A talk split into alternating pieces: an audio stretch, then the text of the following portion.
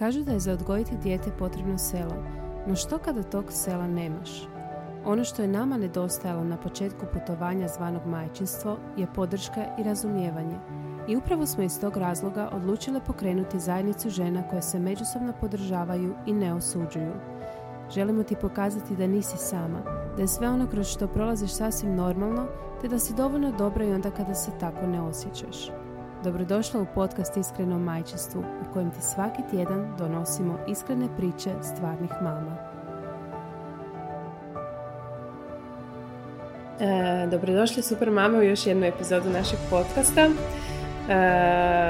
s nama je danas jedna gošća posebna, Ivana Zaher. E, možda su mnoge od možda su mnoge od vas već čule za Ivanu, znači e, po, na Instagramu možda ju pratite pod nazivom Zaher Pilates, ali danas ovdje nismo samo da bi pričale o Pilatesu i vježbanju, nego i cijelom tom nekako putovanju koje te dovelo do onoga što danas radiš i o naravno e, putovanju kroz koje sve prolazimo, a to je majčinstvo.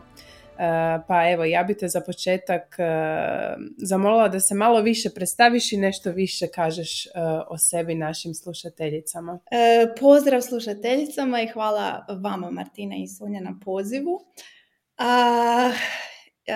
Ja sam Ivana i rođena sam u Meckoviću, tamo sam odrasla i preselila sam se u Zagreb kad sam krenula na studij arhitekture.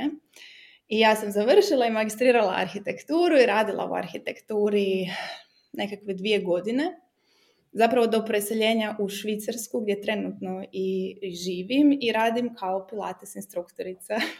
imam 32 godine i imam dvoje djece. A, moja kćer sad ima šest godina i sin ima četiri godine. I zapravo tek preseljenjem u Švicarsku prije neke četiri godine sam krenula raditi kao pilates instruktorica. I dalje je ostalo je povijest, Instagram profil i ostalo. Uh, pa mi ćemo se sad malo vratiti unatrag na tvoje, uh, na tvoje početke majčinstva. Uh, u biti danas pričamo o jednoj vrlo važnoj temi koja je još, pa ja bih rekla da je još uvijek tabu tema, iako se puno više o tome priča, to je postpartum depresija.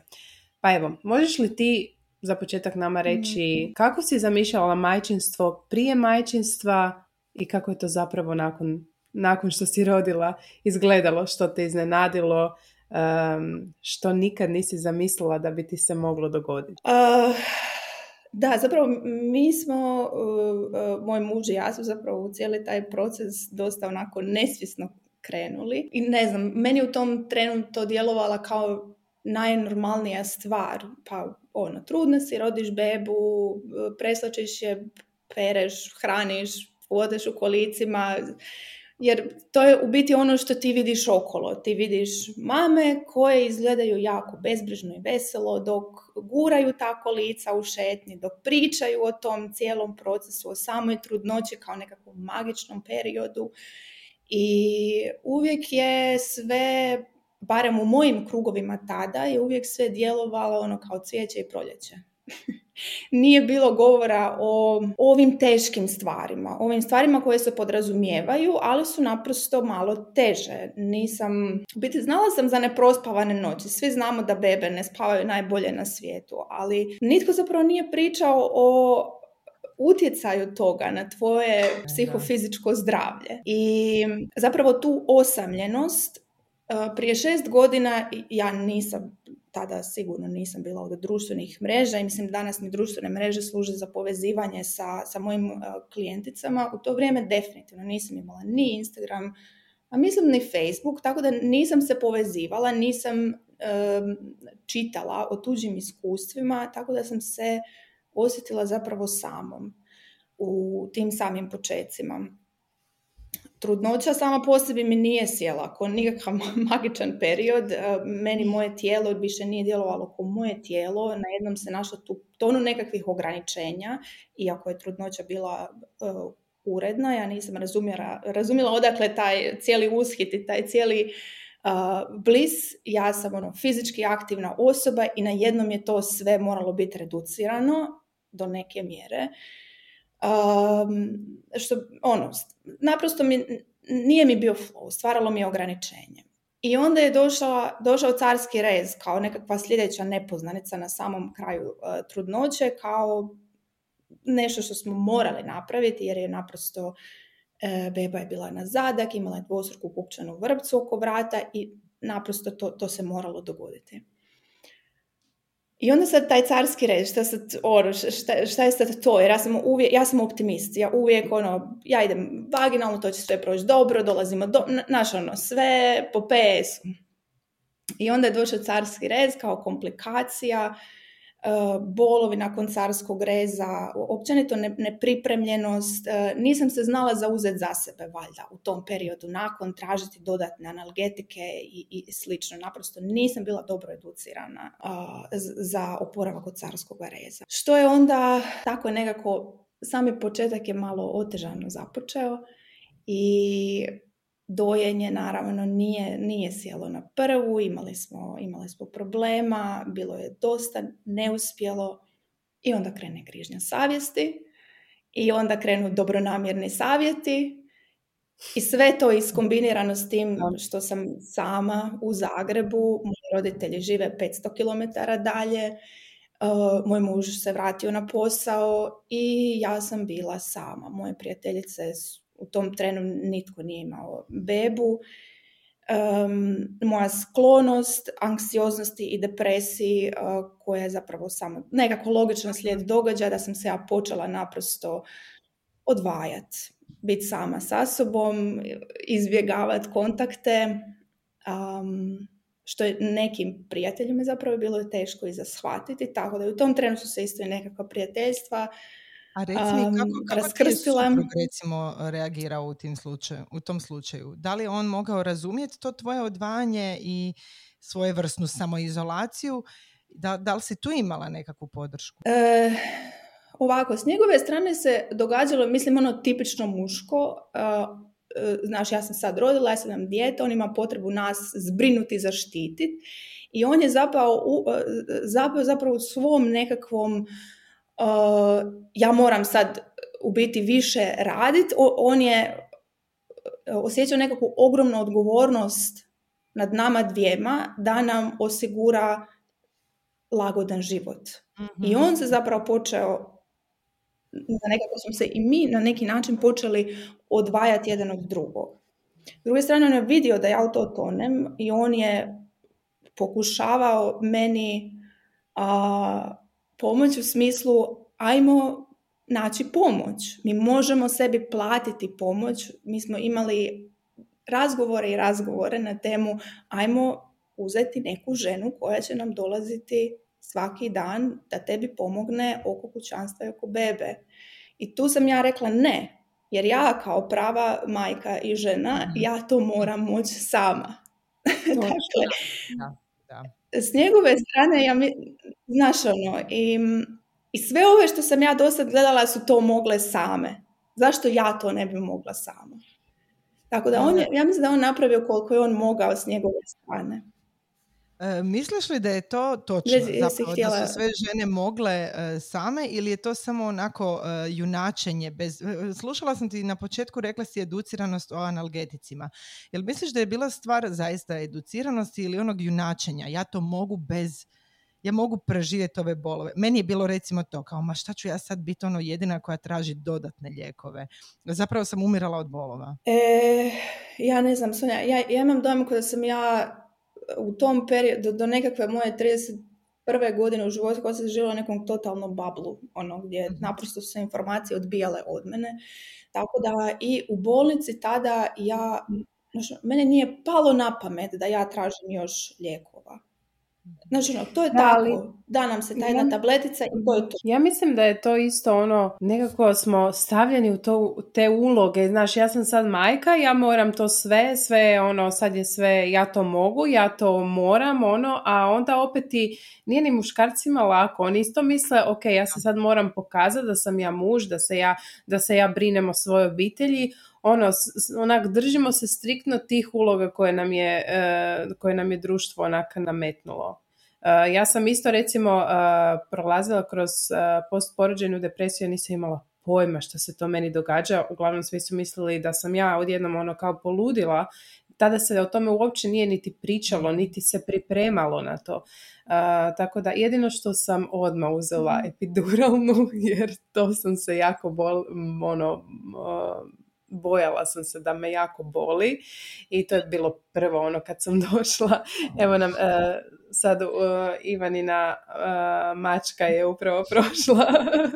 Želi se priključiti podcastu. Uh, uglavnom, to je nešto ono što sam prvo tražila. Evo, čak su me i na, na pripremu, pripremi za porod su nam rekli ono, tražite odmah epiduralnu ako mislite jer ono, jedan je taj anesteziolog u bolnici pa čisto da budete spremne. Ali evo, ja mislim da je to ono, da nije sad krivica na nama što smo, ono, da smo mi živimo u nekom uh, kao balončiću, nego smo tako naviknute, ono, pa i kad gledaš, ne znam, za vaše majke, jesu i one tako, ovaj, e, u biti je kućanstvo bilo na njima, a posao je bio na očevima. I to ono, se uopće to je nije dovodilo u pitanje, to je bilo kao nešto pod mus, normalno, znači nije se niti dovodilo u pitanje postoji li nekakva drugačija opcija. Ono, a ja imam dojam da možda jako puno žena krivo vidi ove druge žene i druge majke e, misleći da je njima zapravo lakše, da su sposobnije, da su organiziranije, upravo zato jer možda svaka od nas u sebi drži to kao ono, ma neću reći, neću pričati koliko mi je zapravo teško. Da, što, što ću se jadat? Uh, Trebala bi da, biti sretna, neću se jadat, znaš. Najbitnije da, ste, da se rodilo zdravo dijete i mhm pusti ovo sve. Mislim, je, to je jako bitno, to je jako važno, ali s druge strane ne moramo zbog toga odmahivati rukom i reći da nije, nije teško. S druge strane, um, žene prije, puno, puno prije nas su imale čitavo selo. Znaš, ono, it takes a village, i stvarno. Ali mi danas, mi smo same svoje selo.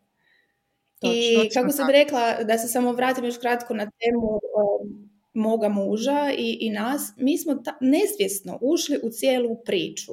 Mi, kad gledam sad parove, baš evo jutros mi je klijentica bila, njih dvoje su svjesno ušli u cijelu priču sa puno informacija, sa točno nekakvim već unaprijed dogovorenim ulogama i obavezama i naravno i njih će iznenaditi realnost, ali imam osjećaj da će biti puno spremniji nego mi kojima je to servirano kao, znaš ono, Rodiš se, odeš u školu, završiš faks, nađeš posao, nađeš muža, udar se, rodiš... Znaš ono, ovo sve između nitko ti ne kaže kako je zapravo. Mislim da je ista stvar zapravo i sa, sa postpartum. Da. Pa u biti, zato što se ono, pripremamo se na... Uh, zapravo samo nas pripremaju na taj porod. A ne pripremamo se na roditeljstvo i na sve ono što, no, što roditeljstvo nosi. Zaista i ono, kad, kad se pripremamo za porod, mm. onda da, vodimo partnera, ali pripremamo se da nam on pomogne, ne znam, e, tijekom e, trudova i to, ali ono, ja zaista mislim da bi trebao ono biti pod obavezno jedan tečaj za roditeljstvo, znači ono, kao što je obavezani tečaj za porod.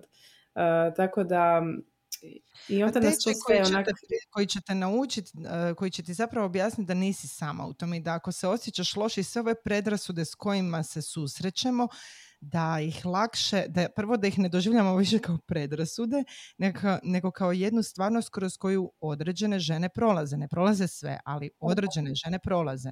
Isto kao i carski, slušala sam te sad, ja se sjećam svog carskog, isto tako. Prvi, obojicu sam rodila na carski, isto je prvi bio nenadani carski i sjećam se tog dojenja. Sjećam se da me niko nije educirao da će to krenut kasnije, da ne dolazi prirodno odmah nakon poroda i da će, mislim, ja sam se osjećala grozno. Tri dana sam mhm. ležala u bolnici, ništa nije funkcioniralo, mislila sam da sam neuspjeh jer jako se velik fokus stavlja na, na to dojenje. Mislim da je to mana tih uh, u biti trudničkih tečajeva gdje nas ne educiraju na vrijeme o svim mogućim varijantama, pa tako i ovim lošim. Nedavno smo imali anketu što se tiče carskog reza i ovaj carskog poroda, jer ono dosta mama se osjeća zaista još uvijek kao da nisu uspjele, kao da su podbacile. I baš je ono neko, onda često se spominje kao jesi li rodila prirodno ili, ili ono uh, na carski rez. A u biti je i carski rez je isto prirodan porod. Znači, znači odmah se osjećaju kao da, da one tu nisu niti malo sudjelovale, niti uh, kao da, da su nešto izgubile, neku povezanost s djetetom, što uopće nije tako i onda i odmah, evo, odmah tu kreće ta grižnja savjesti i onda to je sve taj začarani krug. Don't get me started sa povezanosti. Uh, samo da se na kratko referiram na uh, ovaj uh, tečaj pripreme za porod. Ja, mi smo bili na tome. I na tom tečaju pripreme za porod ovaj ginekolog koji je o tome pričao, on je detaljno opisao svaku fazu vaginalnog poroda. I na kraju se carski red se spomenuo samo kao opcija. Ništa. Dakle, barem tada, prije šest godina tamo gdje smo mi bili, tema poroda carskim rezom je bila samo spomenuta. A sad, vezano za cijelu grižnju savjesti, vezano za nepovezanost sa, sa djetetom, oh, koliko je to... To je jedna posebna tema. Ajde ne za carski rez toliko, nego za dojenje. Uh-huh. Dojenje me ubilo. ubilo. Ali Evo nas. E, konačno da je neko to baš na taj način rekao. Jer u pravilu nam ne dozvoljavaju niti da kažemo, gle, bilo mi je teško, ubilo me psihički, osjećala sam se ko totalno ono, totalni neuspjeh. To nije dobro. Kako da onda funkcioniramo kao normalne osobe? Kako da budem zadovoljna mama tom djetetu kad već u prvih par tjedana se osjećam kao totalni promašaj? E, ja se baš pitam je mene to dojenje dovelo do te postporođene depresije, jer meni je bio ono uže. Evo, meni je prvih mjesec dana mojeg djeteta u magli. Znači, imala sam stvarno ono uh, ogromne ragade, uh, baš ono plakala sam od bolova, ono katastrofa. I mislim da bi mi bilo bolje da sam u jednom trenu rekla ok, ajde idem sačuvati svoje mentalno zdravlje, ono, idem biti ono stvarno zadovoljnije i sretnije uživati s tom bebom, a umjesto ja sam non stop mislila hoće li me sad boliti, pije li on dovoljno mlijeka jer ja tu imam problem. Mislim to je bilo ono, jedna katastrofa. Ja danas, da sam tada imala današnju pamet, ja bi istog trena prestala i vjeruj mi, bez grižnje savjesti, ali tad sam imala toliku grižnju savjesti, ja sam to rekla, idem do kraja, pa makar ja bila loše, to je dobro za njega, ja idem do kraja i ono, mislim, nekako sam se na kraju, da, izvukla sam se i bilo je super, ali ne znam je li zaista vrijedilo ono, svega onog što sam prošla. Evo, zaista, evo, iskreno i otvoreno ću to reći. Uh, ja ću sad ispričati moju situaciju prva dva mjeseca nakon što smo nas dvije došle doma. Uh, dijete je slabo napredovalo. Ona je dobila, prvi mjesec dobila 600 grama. Ja sam sjedila, imala sam aplikaciju, znači ono to je bilo mentalno. Znači moj muž, koji, on je IT-evac, on je već počeo razvijati kućnu vagu, da mi nju možemo vagati svaki put kad ona, znači mi smo bili mentalno ono, ja sam imala aplikaciju koju sam bilježila koliko sam ja dugo to dojela. Ja sam po šest sati dnevno dojela.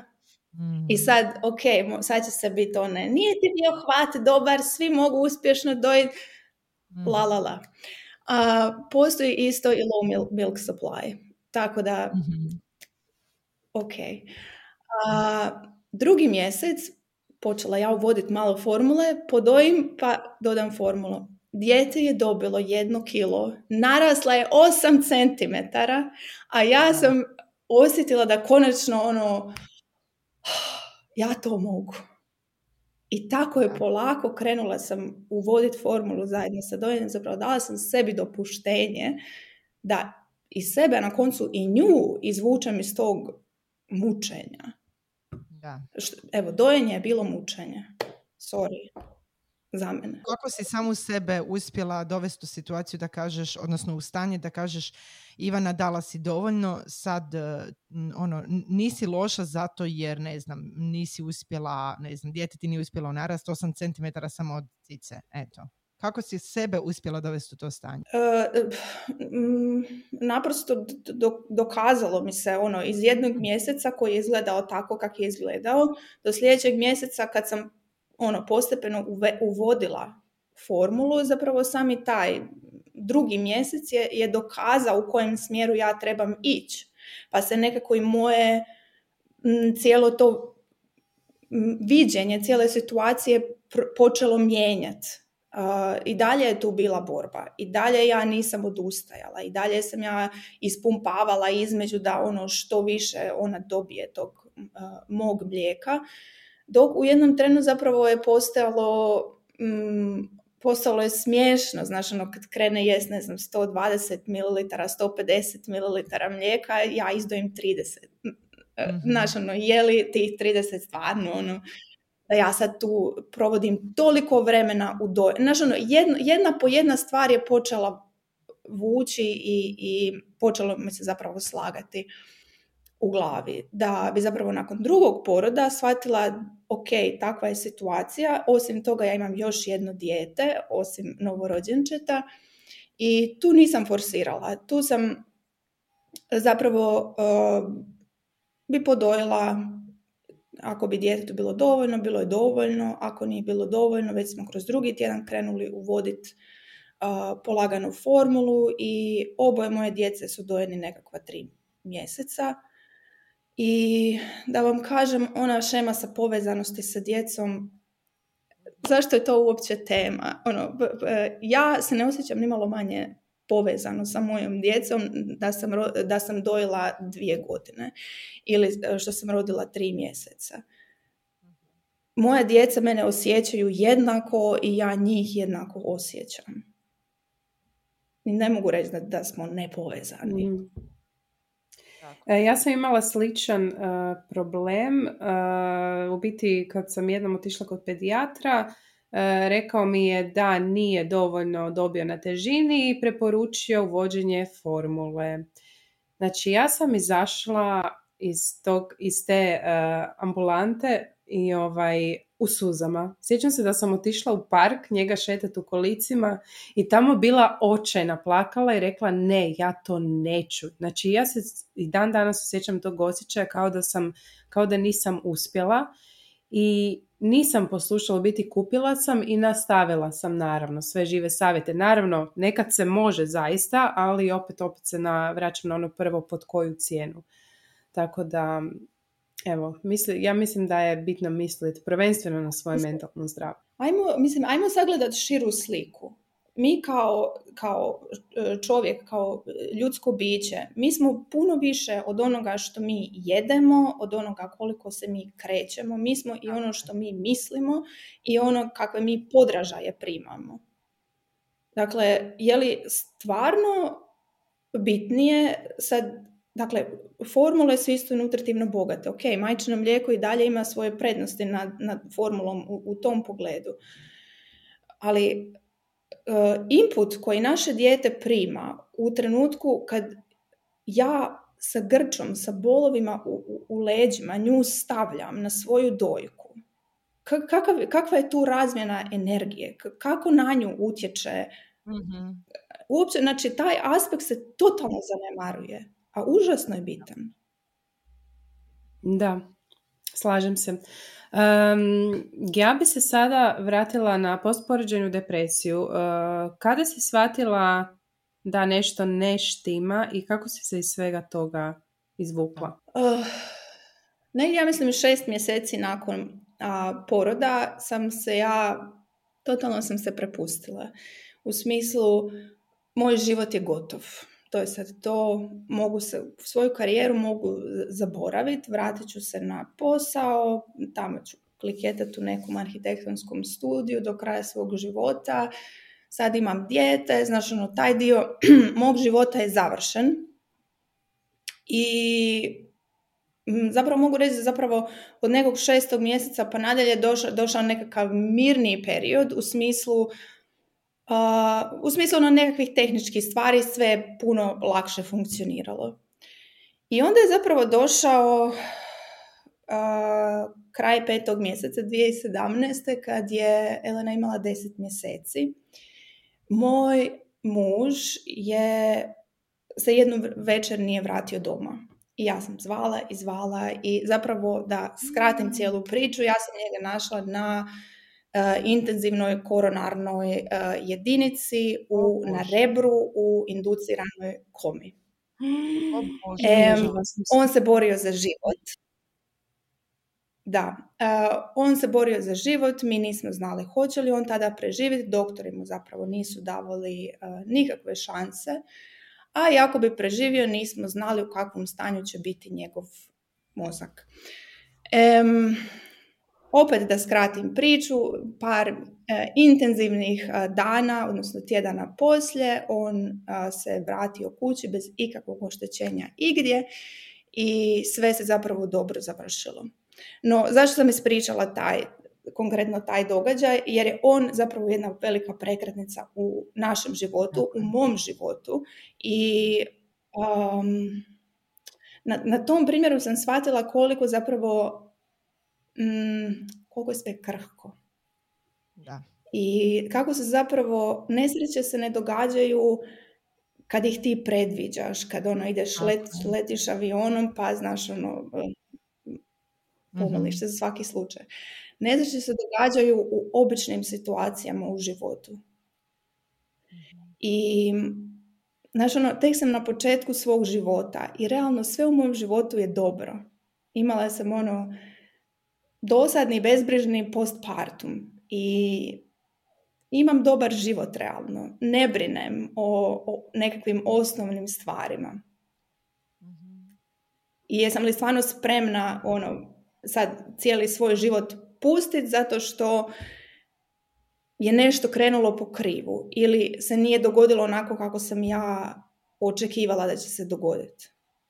Tako da, evo, upravo ta prekretnica je bilo nešto što me zapravo uh, usmjerilo ka psihoterapiji i na koncu na toj psihoterapiji sam krenula odmatati cijelu priču sa majčinstvom i sa postpartom. Znaš šta, e, slušam te i e, zapravo često se dogodi da baš tako jedna vrlo traumatična situacija trigerira ili u jednom ili u drugom smjeru. Znači ili u smjeru kompletnog prepuštanja ili u smjeru ok, e, sad sve ovisi o meni i ako ja nisam dobro, onda ništa više nije dobro.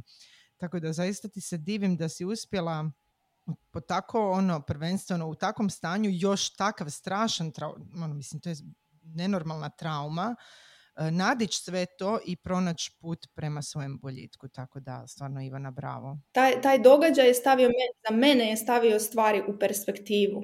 U, mhm. ono, da pogledam zapravo širu sliku. U mojim postpartum tečajevima zapravo imamo i kontakt sa psihoterapeutica jer nemamo s kim razgovarati u, u, u, u tom periodu ja nisam imala s kim razgovarati ok je nekome reći ono što te muči, ali zapravo uh, educirane osobe nam mogu ponuditi adekvatnu pomoć. Točno to, znači možemo pronaći podršku u okolini, u tekstovima, u čitanju iskustva, u komunikaciji sa drugim ženama, ali mi nemamo alate kako sve te emocije posložiti na mjesto koje je zdravo i onda krenuti prema nekakvom vlastitom samoiscijeljenju.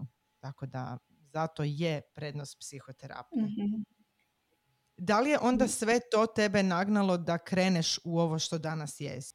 Oh, malo po malo, zapravo ne još uvijek. Dakle, nakon uh, onog godinu dana porodiljnog ja sam se vratila u, zapravo počela sam raditi u um, uredu za unutarnju arhitekturu i dogodila se onda i druga trudnoća i simultano uh, je moj muž uh, htio pokušati raditi za Google i ja sam rekla ono, u redu, ja ću i tak i tak biti na porodiljnom godinu dana, možemo otići probati. I u, zapravo tako smo se odlučili da se preselimo u Švicarsku.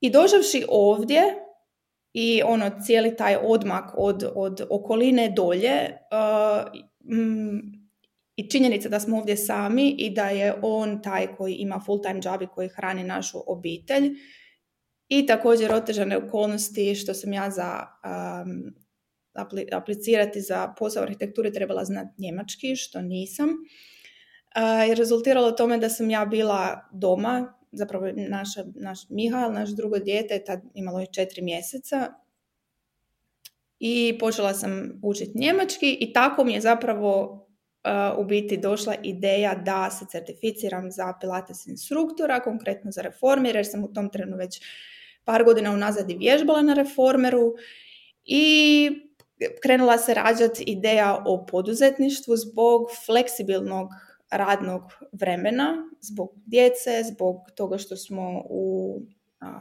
stranoj državi sami.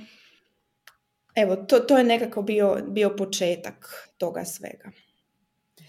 E, daj mi reci, ovaj, e, jel se drugo dijete rodilo u Švicarskoj? Ne, ne. Meni je, e, bilo, bilo mi je čudno, zapravo bi se preselili negdje u zadnjem, ne.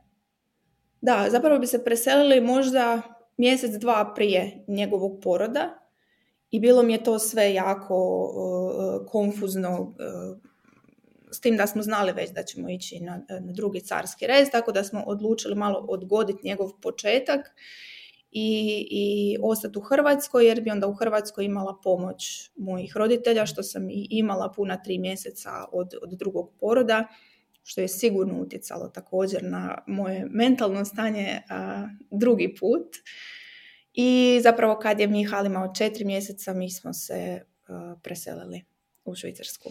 Reci mi, da li ti je druga trudnoća bila uh, slična kao prva uh, ili si mogla predvidjeti na osnovi prethodnog iskustva sebi i olakšati uh, i pomoć sama sebi u svim ovim fazama postporođene depresije, dojenja i sve. Znači, da li ti je da li si slične stvari prolazila mentalno ili si sad već mogla onako unaprijed znati, ok, dogodit će se to, to, to i to, to ću ja posložiti ovako, ovako, ovako i ovako. Da li je bilo drugačije i lakše? Uh, je, bilo je, bilo je definitivno lakše jer sam znala što očekivati, tim više što sam ponovno išla na carski rez. Znala sam da ne želim roditi u državnoj bolnici u Hrvatskoj zbog uvjeta kakvi su me tamo tada prvi put dočekali. Tako da od samog starta smo odlučili da idemo u, u privatnu bolnicu.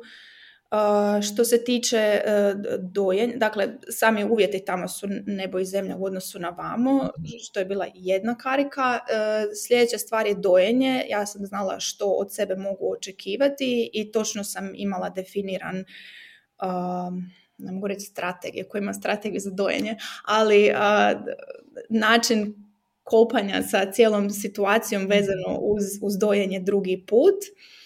A, tim više jer sam imala još jedno malo dijete, ali na u tom trenu nije imala još mm dvije godine, dakle ja ne, nemam taj vremenski luksus da se izdajam i dojim po sat, satima i slično. Um, Znala sam da trebam e, puno pomoći, tako da smo se zapravo i preselili na tri mjeseca kod mojih u Metković i to je bilo ono čarolija, mama koja je kuhala, ono, čarolija od partuma, eto.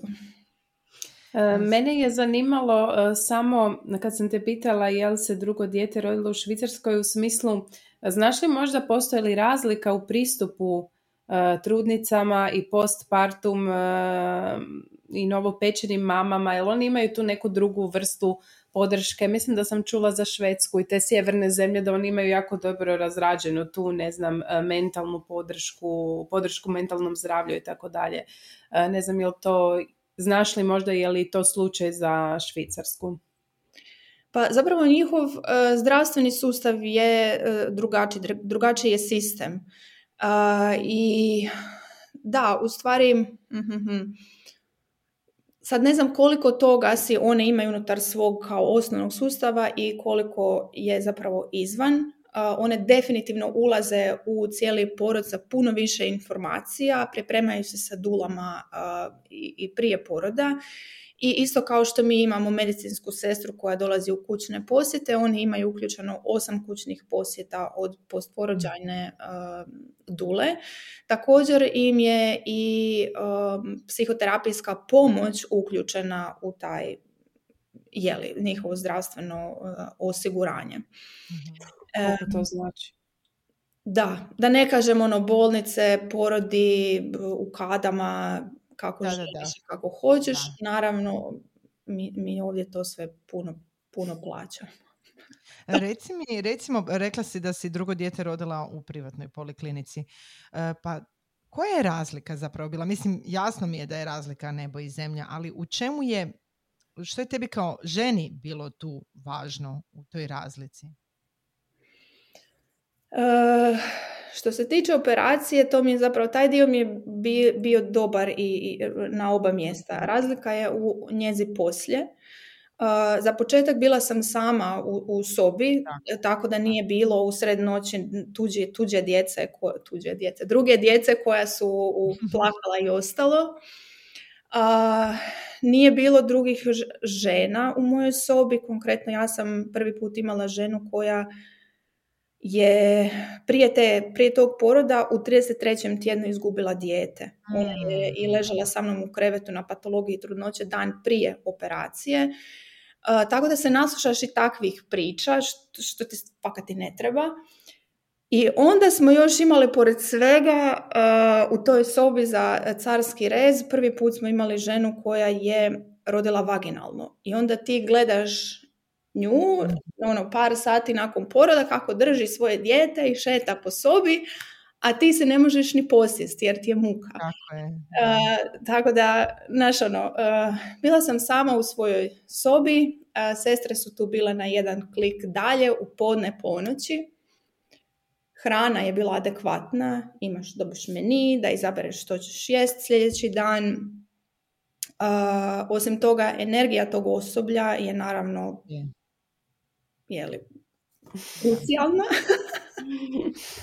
je. Sa kakvim stavom. I njima su, i njima su ono, prvenstveno imaju manji broj pacijentice, s druge strane njihovi uvjeti u kojima rade su poprilično drugačiji od uvjeta mm, u državnoj bolnici, tako da taj dio mi je potpuno jasan. A to jako se odražava na nas žene. Da, mislim, meni je jasno zašto je u državnoj bolnici bilo takvo kako je. Mislim, meni je žao tih žena. One rade po 12 sati sa preko 30 žena u sred ljeta. Nismo imali klimu. Znači, užasni su im uvjeti. Meni je jasno zašto je to tako. I ja sam, hvala Bogu, mogla uh, si priuštiti da drugi put ne moram uh, kroz to prolaziti. Da. Da. Um, ja bih te sad pitala malo o tvojim, uh, o tvojim programima. U biti ti radiš sa ženama na oporavku od poroda. Uh, koji su, ne znam, najčešći problemi s kojima se žene suočavaju i zašto se tebi obraćaju? E, zapravo najčešći problem je dijastaza abdominalnih mišića. To je bio i moj problem konkretno. I prvi i drugi put i pupčana hernija koju sam zaradila zato što opet nisam bila u tom trenu dovoljno educirana o uopće vježbanju nakon poroda i sve to je u biti razvilo moju ideju o stvaranju programa za oporavak u, za žene u Hrvatskoj, jer ovdje u Švicarskoj opet one imaju u sklopu svog zdravstvenog osiguranja imaju nešto što se zove Rokbildung, to je upravo taj oporavak nakon poroda koji traje nekih 8 tjedana, ja mislim, gdje oni odlaze na dedicirana mjesta da se s ciljem oporavka. E, najčešći problem zapravo je slabost trbušnog zida koja je u stvari logična s obzirom na e, rast e, trbuha, mišići se rastežu, oni neminovno gube na svojoj funkciji, iz tog razloga nam se javljaju bolovi u leđima i sve to skupa zaostaje kod velike većine žena i nakon poroda. Druga stvar su nekakvi problemi povezani sa disfunkcijom mišića zdjelečnog dna, Međutim, ti problemi su tu još i prije trudnoće. Samo trudnoća ih propelira jer je trudnoća zapravo veliki napor, velika trauma za cijelo tijelo, pogotovo za mišiće zdjeličnog dna. Tako da u programima žene se rješavaju i inkontinencije, a, koje im se počne dešavati tek nakon poroda, ali postoje žene koje su u programima koje zapravo nikad nisu rodile, ali imaju nekakve druge poteškoće, imaju na primjer vaginizam ili imaju fakat inkontinenciju. I naravno prolaps, propadanje organa unutar zdjelice. To su sve problemi s kojima se bavimo unutar postpartum programa. Koliko su žene uopće svjesne da imaju neki problem. Mislim, dosta žena koje ne znaju da imaju dijastazu, koliko sam ja mhm. skužila. Ja pa ono, znaš, pa bole me leđa, pa čak sam vidjela ono kad imaš onaj neki i kao trbuščić da to zna ostati od dijastaze koliko god ono vježbala i tako dalje, da je to moguće i od toga. Um, imam osjećaj da nisu još, da nismo još osvješćeni što se tiče tih problema. Nismo zato što um, nam zapravo nemaju gdje saznati. Imamo doktore koji nam govore, koji ženama govore da je piškanje normalno uh, nakon poroda, da je to nešto što naprosto ono šta si očekivala, znaš, rodiš i, i sad ćeš imati inkontinenciju do kraja života zato što si rodila. To se dugo vremena i još uvijek smatra normalnom posljedicom trudnoće i nešto s čim ti moraš živjeti do kraja života. I zapravo, ono, tek danas mi zapravo znamo da to nije istina i da mi možemo na tome raditi i da mi zapravo i nakon poroda možemo biti još jače i još u boljoj fitness formi nego što smo bile prije poroda. Mhm. Da samo trebamo naučiti kako. E, to je moje sljedeće pitanje. Misliš li, ajmo sad malo na ovu fitness dio i to opsjednutost vježbanjem, vlastitim tijelom, iskrivljenom nekom slikom uh, koju nam mediji daju Eh, evo osobito sad eh, dva mjeseca je, za dva mjeseca nam je ljeto pa svi ono sumano to kreću sa gubljenjem kilograma, vježbanjem. što je po tebi tu krivo? Što, što radimo što možda ne bismo smjeli raditi i ono što je meni najzanimljivije kod tebe, o čemu se sad malo više priča, opet ne nedovoljno, je vježbanje prema fazama ciklusa, što je zaista bitno i na čemu se bazira tvoj uh, loop program. mm zapravo da se opet vratimo u vježbanju nakon poroda, um, tu se opet na vježbanje gleda kao na alat za tesanje linije, na povratak u konfekcijski broj prije poroda i dugo, dugo vremena je zapravo bio naglasak na tome da je to svrha vježbanja nakon poroda. Pa mislim još uvijek je, oprosti, još uvijek je naglasak ako ti čitaš novine pa gleju, ima troj djece, tek je rodila, kakva figura, e, kako izgubiti trudnički trbuščić u deset dana i to, to su ono još uvijek naslovi koje nas, e, e, koje, s kojima se ono suočavamo. Da, iz tog razloga nerijeku dobijem pitanja kod žena vezano uz mršavljanje i postpartum programe čisto da ono, razočaram sve odmah na početku, mojim postpartum programima ne gubimo nikakve kile, vraćamo totalnu funkcionalnost e, trupu, rješavamo se svih, radimo reset, reset trupa. I to je ujedno i program kojeg mogu prolaziti i muškarci. I iz tog razloga i u programu imamo žene koje nikad nisu rodile, ali iz kakvih drugih razloga prolaze uh, postpartum essentials ili postpartum tečaj, zato što se radi reset trupa i stvaraju se novi pravilni obrazci na koje onda lako graditi snagu. Samo vježbanje je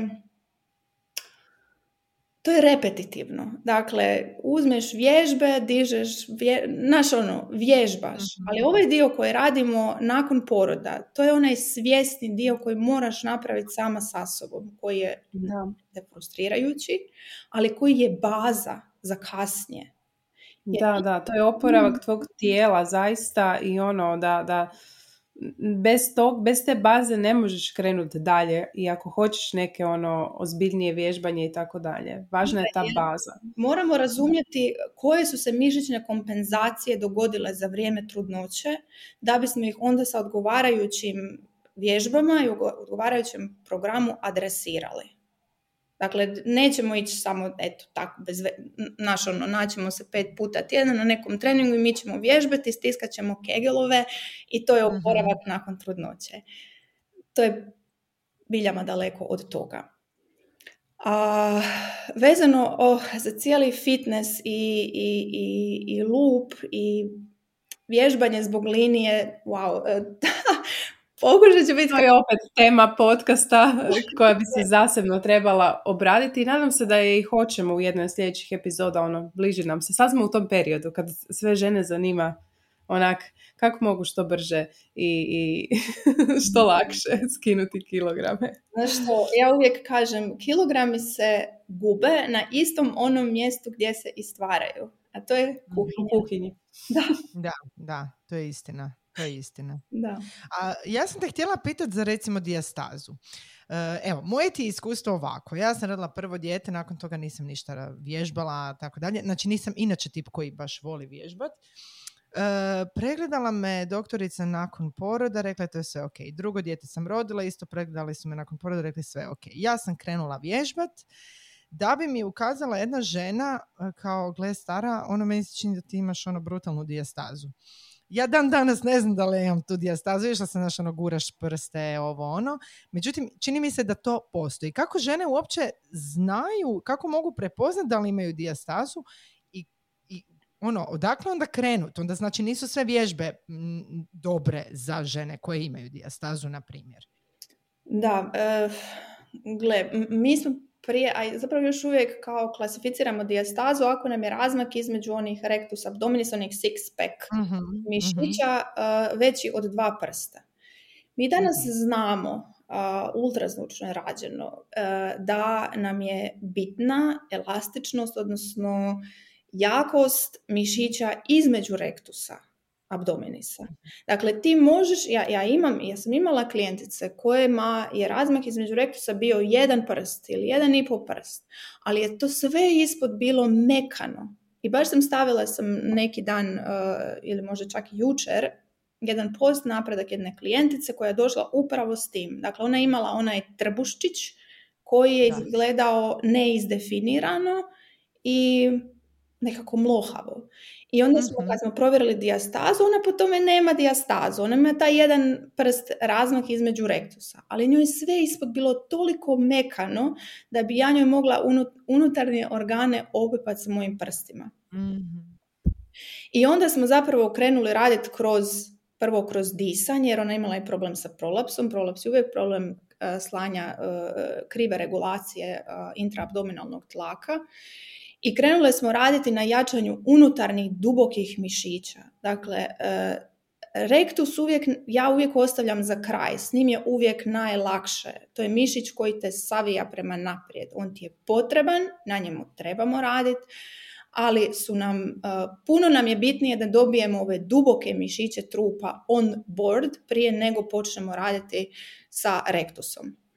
Um, vježbe za dijastazu, kao što se kaže, nisu nikakve magične posebne vježbe koje ja ne izvodim sa mojim muškim klijentima, na primjer. Mhm. To su samo vježbe stabilizacije i aktivacije jačanja dubokih mišića trupa. Da, i to nam je posebno važno ne samo pri oporavku, nego i dalje u, u, u starosti. Ja mislim jednog dana kad dođemo do tih velikih godina da to sve opet i dalje funkcionira. Evo zašto je potrebno misliti na takve stvari prije. Tako je. Jer sad, znaš, ono, dok, su tkiva, dok je tijelo, tijelo mlado, tkiva su mm, prokrvljenija, lakše se oporavljaju, a, ne moramo ništa osjećati. Ni moja mama nije mhm. imala inkontinenciju nakon što je rodila nas troje. Danas ima ona je žena u kasnim 50. godinama i ima problem sa inkontinencijom kojeg je opet moguće i tada adresirati ako se s tim uhvatiš u koštac, naravno. Tako je. Pa evo, mislim da smo, mi ćemo svakako za lupi za sve tvoje programe i društvene mreže ostaviti linkove u opisu podcasta. E, što bi za kraj rekla svim e, mamama koje su možda, svim ženama koje će tek postati mame i onima koje su to postale, evo, um, koje bi im ovako savjet za kraj dala? prva stvar koja mi pada na pamet je zapravo da ne odustaju od sebe i jer su one zapravo najvažnija karika u zdravlju, odgoju njihove djece.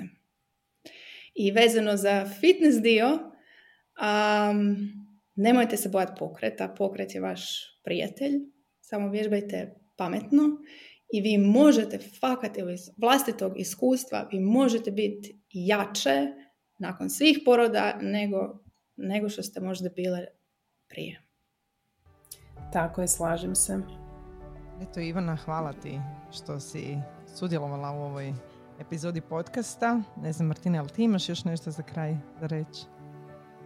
Ja se slažem sa Ivanom, ono isto na kraju ono što uvijek završimo svaku epizodu, mislite na svoje mentalno zdravlje, ali i na to fizičko, na tu snagu koja će vam trebati jednog dana i da trčite za svojim unucima. da, Jel tako? Da, da, slažem se. Hvala vama cure puno, puno na pozivu i ništa, sljedeći put lup i menstrualni ciklus da i taj dio demistificiramo. Da, da, pa, evo ja bi vrlo rado uh, napravila jednu epizodu na tu temu svakako uh, jer mislim da je zaista uh, zanimljiva i korisna. Tako da sigurno se slušamo sljedeći put i na tu temu onda. Može. Hvala vam svim vašim slušateljicama i ugodan Hvala. Hvala tebi. Bog. Ciao.